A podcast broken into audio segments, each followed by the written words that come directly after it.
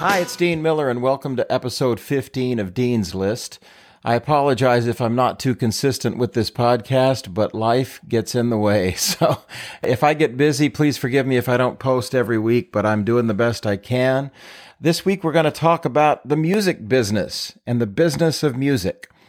I think a lot of people get confused and think that music should just be fun. We should all just be having a good time. We're out there singing and playing with bands. And then one day we get discovered by some magical record person or label that's going to make us big stars. Well, I assure you from being in this business all these years, that is not how it works.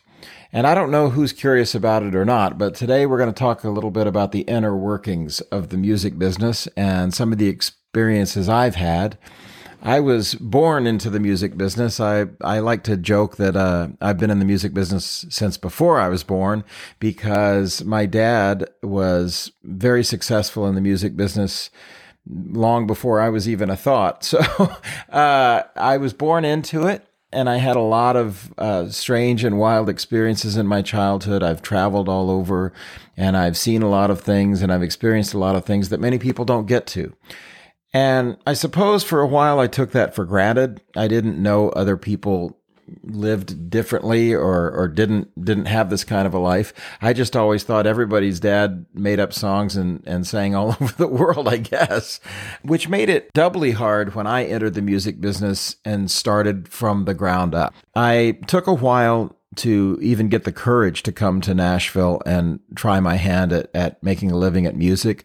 I was living in Los Angeles uh, for a long time. Uh, I lived there till I was 25 years old, and I was acting and I was going on auditions and I was doing plays. I've done tons of plays, everything from Shakespeare to Moliere to Chekhov. And I like to say I'm probably the only classically trained actor who is now a country singer. I don't know many people who've taken that route, but I did. And I just took a long time to get the courage to step up behind my father's legacy and say, I want to try to write songs and do that as well. I knew he was a genius. I knew he had an incredible life and career and an ability. And I, I doubted myself and I didn't know if I could step behind that and really feel confident in, in trying to sing and write songs. But there came a time in my mid 20s, I was singing in a band, and these guys were uh, all into country music like I was. We were living in Los Angeles. And as the band progressed, I think they got a little less serious about uh, the music business, and I got more serious about it. And I just knew if I didn't try, I was going to always regret it. I knew if I didn't at least attempt to do something with my music and these songs I was writing, I would be very sad about it later on. And I would always wonder what might have happened. So when I was 25 years old, I loaded up my car and I took a friend of mine and we drove across the country and I moved to Nashville in the early 90s. And it was a, a rude awakening when I got here because I honestly thought I would come here and it would just be so easy and I just go get a record deal and then I'd I'd be a star in 2 weeks and I mean I re- I really had a really naive approach to the whole thing. I actually made a trip to Nashville before I moved and I just would hustle around. It was the time of cassette tapes, so that'll tell you a little bit about how old I am. But I would walk around with these pockets full of cassette tapes and I would just hand them to anybody I would meet that I thought was in the music business, anybody I thought that that might help me. You know, to be honest, I got a lot of meetings and to be truthful about it, a lot of those meetings happened because people were curious about my dad and what his son might be doing. So I would take these uh, cassettes and I'd have these meetings and I'd play these songs and people would be curious. But I really believe they would then sit back and say, well, he's okay, but he's no Roger Miller. And I think I realized early on I had to be twice as good as the average new guy if I was going to get any attention. So it made me work twice as hard. It made me get a real sense for the business side of music and, and not just the playing and writing of music. And I just really hustled. I was just on fire to make something happen in this music business. I would do all kinds of weird things. I would go to shows.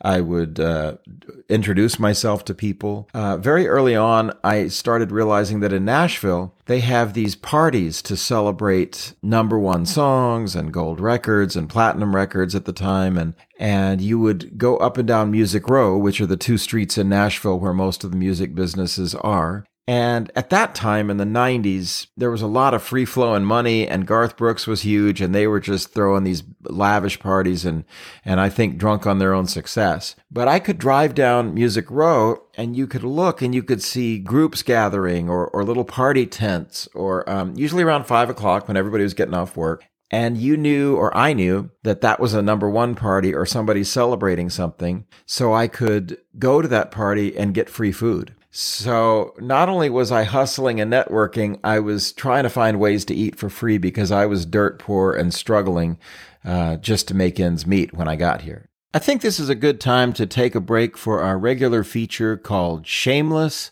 Plug.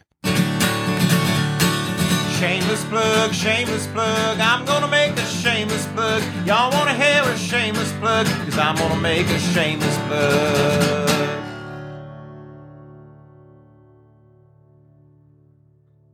I just want to thank all of you who've been contacting me about my new album, 1965. I get a lot of DMs and messages through Facebook and Twitter about how you feel about the music, how it's affecting your lives. It really touches me, and I'm, and I'm really grateful for that. I've been sort of talking about the song River Road lately, and that's a song that means a lot to me. It's full of lyrics that I really worked very hard on and, and have a deeper meaning to me. And I hope you guys are enjoying that. A lot of people don't know how important it is to an artist to have a person add their song or album to their playlist. It helps grow the fan base. It helps people be aware. It helps Spotify and Apple Music know that people are catching on and they'll start to spread the word about your music. So if you don't mind adding my songs to your playlists on those platforms, it really helps a lot. And I don't want to spend our time plugging my album too much. So I'm going to get back to the stories, but I just want to let you all know how grateful I am to those who are listening, streaming, and buying 1965. Thank you so much. I used to be pretty relentless about making sure I met what we call the gatekeepers. I would try to meet the people that I thought had the power to decide whether or not I could move forward, whether it be a record label executive or someone higher up in the music business that might give me a chance.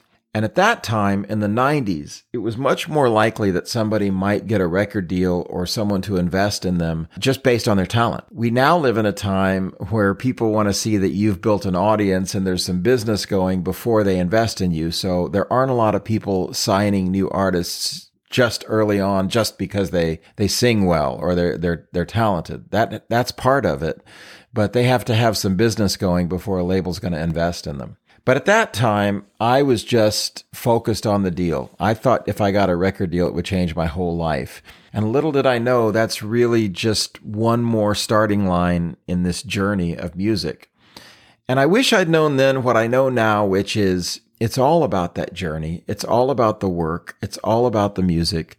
And the business part, you have to know and you have to work on it. But um, it, it's a two way street. It's talent and ability mixed with the drive and ambition and perseverance to handle the business well.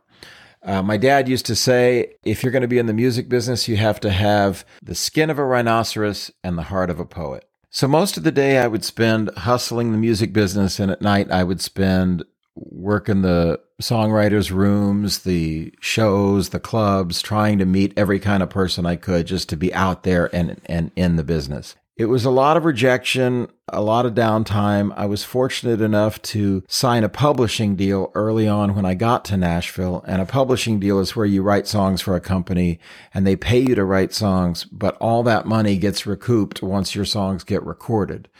So for a few years, I went from publisher to publisher, writing songs and trying to get songs cut by other people. I had a little bit of success. I had some songs recorded by George Jones and Terri Clark and Trace Adkins and um, a lot of other people, Steve Holy, Hank Hank the Third. I don't know. I could go on and on. But um, during that time, I was really writing a lot, but I knew what I wanted to be was a performer. And that was challenging to try to get a record deal. I can tell you I got rejected a lot.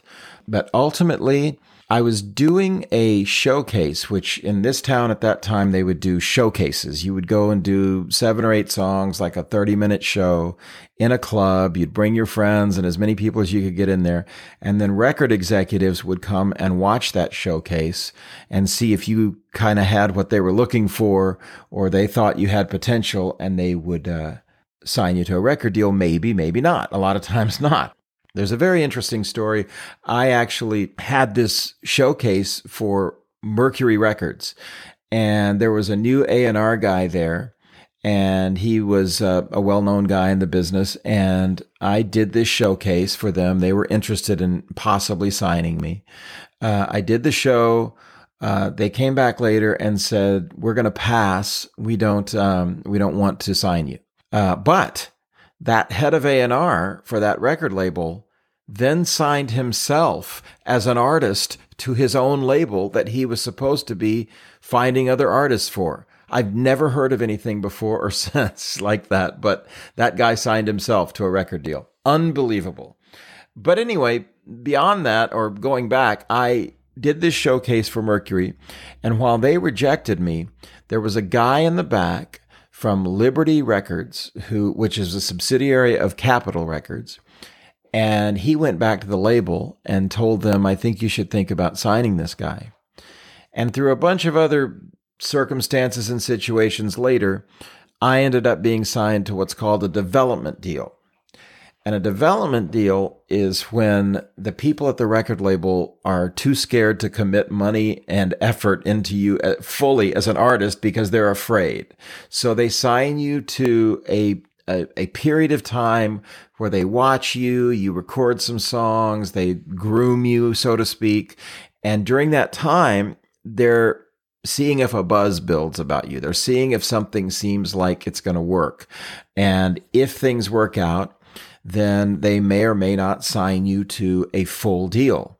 And there's a famous story in Nashville about one of those uh, development deals. Taylor Swift had a development deal on RCA Records and she recorded songs and she was there for a year doing all of this work. And at the end of the year, they said, we just don't get it. We don't see it. We're going to let you go. We don't believe you have potential.